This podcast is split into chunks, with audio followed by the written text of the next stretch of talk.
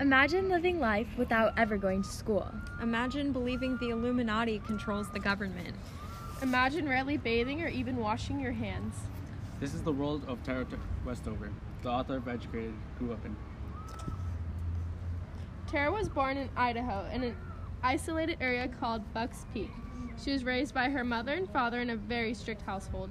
Her father tried to separate all of the children from regular society. He also constantly put them in dangerous situations, leading Tara to wonder if she should pursue an education and try to leave. Don't you want to know what happens to Tara next? How she combats the oppressive restrictions laid down by her manipulative father. How she survives an abusive brother.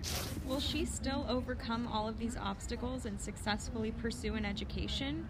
Or will she succumb to her fundamentalist family de- demands?